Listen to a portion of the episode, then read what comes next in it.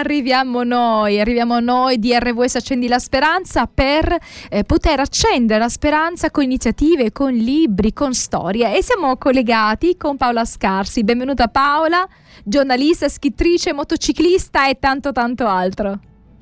Buongiorno a tutti. Allora, Paola, eh, io ti ho conosciuto attraverso il libro Lo scaldacuore, però poi ecco, ho guardato anche altri tuoi libri e, e sono rimasta mh, mm, così colpita eh, dal fatto che tu nel 2020 hai deciso di scrivere un libro che è un po' controcorrente, mentre c'era lo sfacelo, c'era eh, il distanziamento, il disorientamento e tutto il resto, quindi molte cose negative, tu hai trovato una nota positiva, che non era quella del Covid, e hai visto qualcosa che nonostante tutto, tutto questo, questo, grande cambiamento, hai visto qualcosa che invece ha salvato persone e aziende. Il tuo libro ha per titolo Oltre il Covid, 365 idee per superare la crisi. Ma dove ti è venuto in mente di scrivere questo libro in un momento così, insomma, tragico che era quello vissuto nel 2020? Piena pandemia. Allora, allora, intanto preciso che le idee sono idee tutte concretizzate da aziende grandi e piccole. L'idea come mi è venuta? Ero chiusa in casa come tutti e navigavo su internet, io non amo le, le, le serie televisive, non le vedo, mi piace leggere e navigare, e navigare in rete. Navigavo in rete e vedevo iniziative di aziende enormi e di aziende piccoline, eh, tutte tese, ehm, devo dire, in quel momento sia al tentativo di restare a galla, sia alla solidarietà nei confronti degli altri, perché la pandemia, perlomeno il primo lungo periodo, ha dimostrato anche un'immensa solidarietà degli italiani nei confronti di tutti. E siccome scoprivo idee curiose, interessanti, innovative, ne ho parlato con il mio editore e mi ha detto ma potremmo farne un libro. Poi lui è stata sua l'idea di 365, il numero iconico, simbolico e, e, lì è stato un po' difficile trovarle, ma poi le ho trovate tutte.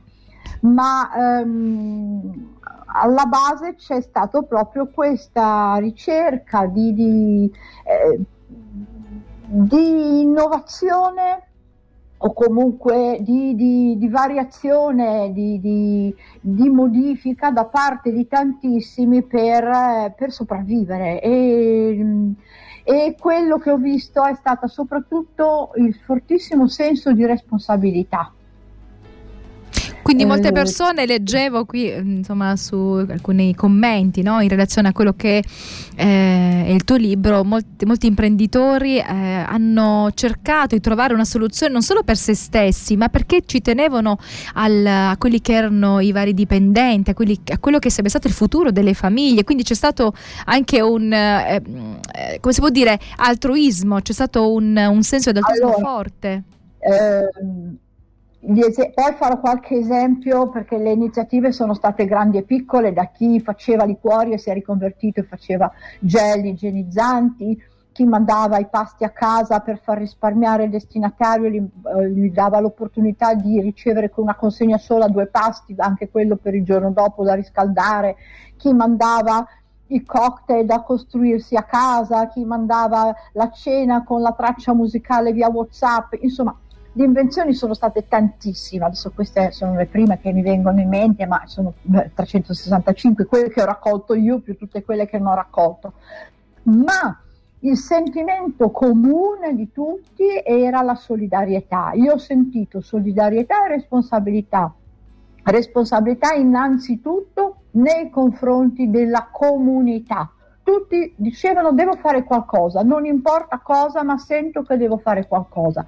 C'era chi regalava chi, insomma, mascherine, mascherine ci sono stati tantissimi che le hanno cucite gratuitamente, ma migliaia, non dieci, migliaia di mascherine cucite da sarti di paese, sarti di quartiere, gratuitamente, per esempio. Quindi responsabilità nei confronti della comunità. Poi responsabilità nei confronti dei dipendenti, quasi tutti mi hanno detto non posso chiudere perché non posso mandare in mezzo a una strada i miei dipendenti, li conosco da anni, conosco le loro famiglie.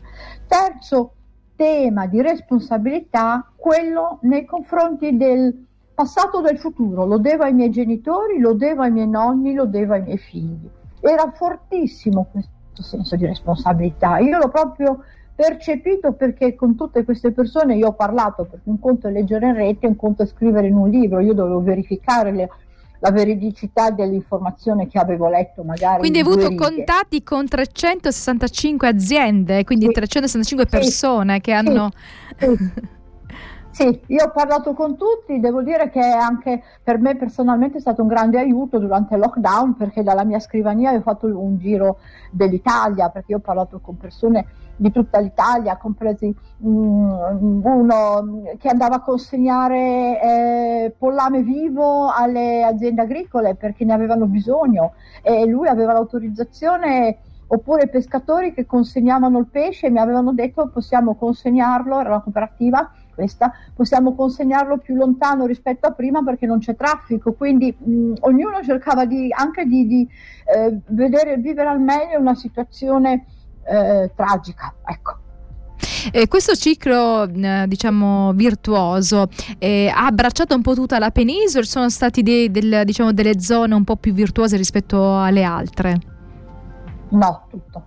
Eh, io non ho percepito nessuna differenza ho trovato cose magari divertenti, più di inventiva, ma non in, non in una zona anziché in un'altra. Eh, mi viene in mente una famiglia eh, di Bari, se non erro, che vendeva al mercato abbigliamento, eh, lockdown tutto chiuso.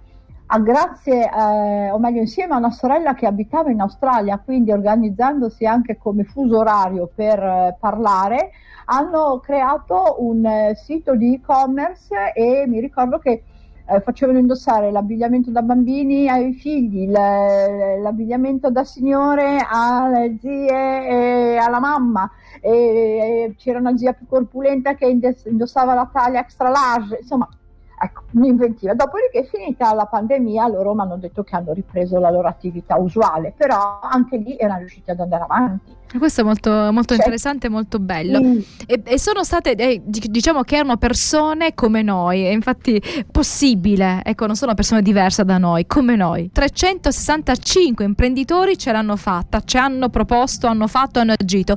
Questo è, e sono persone come noi, quindi anche noi, nelle nostre piccole crisi, non bisogna essere imprenditori per poter avere delle idee geniali. Ecco, nelle nostre piccole crisi non arrendiamoci, ma cerchiamo di eh, trovare una opportunità. La Paola ci ci dicevi come hai visto la solidarietà, questa volontà, volontà di eh, mantenere i propri dipendenti, di mantenere anche l'azienda che magari era un'azienda del padre, quindi non si voleva che tutto così andasse in fumo, quindi c'è stato un impegno forte che mh, mm, è stato motivato eh, dal cuore e dalla mente. Sì, sì. Eh, e ti dico, questo io l'ho proprio l'ho sentito fortissimo da tutte le persone con cui parlavo. C'era veramente un sentimento di solidarietà e di responsabilità che poi eh, io lo dico perché insomma anche questo ho percepito. Si è poi purtroppo sfilacciato quando è arrivata la diatriba Vax Novax eh, che ha cancellato un po' questi sentimenti positivi che erano nati in un momento di tragedia. Mm, poi è un po' cambiato tutto eh, dopo, ma mentre io scrivevo questo libro eh, ho veramente percepito la voglia di aiutare gli altri, soprattutto i medici. I medici erano in prima linea, la gente lo sapeva, lo sentiva, li stimava e se poteva fare qualcosa lo faceva, quindi io ho parlato con persone o con ehm, piccoli imprenditori in realtà che non so, regalavano tagli di capelli, eh, barbiere, eh, piuttosto che i pasti, le colazioni, le pizze, cioè, quello che si poteva, il lavaggio della macchina, cose magari anche molto semplici, però venivano offerte ai medici così come eh, tante persone hanno invece inventato, ecco, prima mi chiedevi del, del, se avevano differenze lungo la penisola, no? Paese. No, perché per esempio l'idea di far adottare gli animali, adotta una mucca, adotta una pecora, adotta un'arnia, ehm, l'hanno avuta tanti in maniere differenti e a tutte le latitudini. L'idea era più o meno la stessa, eh, tu mi dai soldi oggi, io posso comprare eh, il mangiare, il fieno o, per, o quello che era per i miei animali e io quando mh, mm, potremo di nuovo uscire, saremo, finirà il lockdown, ti, da, ti, ricompenso, ti ringrazio dandoti, cioè ti, ti pago eh, i prodotti mm-hmm. come era previsto e anche ti ringrazio con qualche cosa. Uno dei più geniali è stato un produttore di caciocavalli che aveva, utilizzando lo stesso meccanismo, però gli aveva dato un nome curioso perché li aveva chiamati Caccio Bond. Quindi erano dei caciocavalli che eh, sarebbero stati consegnati dopo dai 6 agli, agli 11 mesi, mi sembra, a seconda delle dimensioni, dopo la stagionatura. Però ecco, il nome Caccio Bond eh, è stato divertente. Quindi pago, paghi oggi e domani avrai il prodotto. E quindi c'è anche il una fiducia che si è creata. Maggio, certo, sì, sì. E questo un po' in tutta Italia c'è stato come, come cosa. Quindi quindi alla fine anche per te è stata ecco, questo, questo periodo di eh, solitudine no? che è, è, stato causato dalla, dalla, pandemia, è stata anche per te una, un, c'è stata una crisi però che ha portato fuori qualcosa di nuovo perché ti è venuto in mente di eh, poter lavorare su questo libro. Quindi vediamo le crisi eh, non come ehm, momenti che ci atterrano, che ci distruggono, che tolgono ogni speranza, ma cercare nella crisi cosa posso fare come posso risollevarmi? Cioè, per esempio, beh, mette anche la, l'aspetto artistico. C'erano artisti che suonavano nelle piazze per farsi ascoltare dai, ehm, da, dalle persone chiuse in casa che ascoltavano dal balcone, così come ci sono stati i sacerdoti che hanno detto messa, oppure nel mio piccolo ci sono anche io nel libro perché io avevo ehm, fatto una mostra fotografica eh, che ha inaugurato qualche giorno prima del lockdown. A quel punto il capo ufficio stampa del parco di Veio eh, dove era ospitata la mostra ed era soggetto delle mie fotografie mi ha detto ma senti perché non la mettiamo online? Ed è stata una delle prime mostre online perché poi ovviamente adesso è pieno. Eh, inteso alcune di queste idee hanno dato poi là a una serie non tanto di esempi ma proprio di consuetudini penso al menù dei ristoranti col QR adesso la maggior parte dei ristoranti ce l'ha prima non ce l'aveva nessuno, avevano tutti i menu di carta e durante la pandemia, ehm, viene in mente altro, un altro esempio, eh, c'è stato un ristorante che ha fatto il menu edibile, ovvero sia in carta di riso. Prima lo leggi e poi lo mangi. Esatto, sì sì sì sì. Beh, bellissimo tutto questo e anche noi per quanto riguarda no, la nostra redazione di Catania, ricordo che non potendo avere ospiti in studio, allora abbiamo iniziato a utilizzare le piattaforme che ci hanno consentito di avere anche 10 ospiti collegati attraverso StreamYard come altre piattaforme. Quindi abbiamo fatto qualcosa di nuovo che poi ci è rimasto anche come bagaglio per, per quello che sarebbe stato il futuro. Quindi cose che hanno avuto un inizio ma che eh, hanno avuto un proseguimento eh, nella, diciamo, nella vita poi delle imprese o comunque delle realtà, eh, come può essere quella nostra radiofonica. Allora, grazie veramente Paola per questo libro e perché eh, possa far suscitare in noi il, l'idea che è possibile farcela, che è possibile farci quando facciamo qualcosa anche per gli altri, non solo per noi. Ecco, quando sì. questo cercare di sì, aiutarci, aiuta, aiutare e aiutarci, questa è una cosa importante. Beh, il, famoso, detto non, non, ci si aiuta, non ci si salva da soli. Assolutamente, è vero, è vero. vero. Grazie Paola, alla prossima. Buona giornata a tutti. Buona giornata.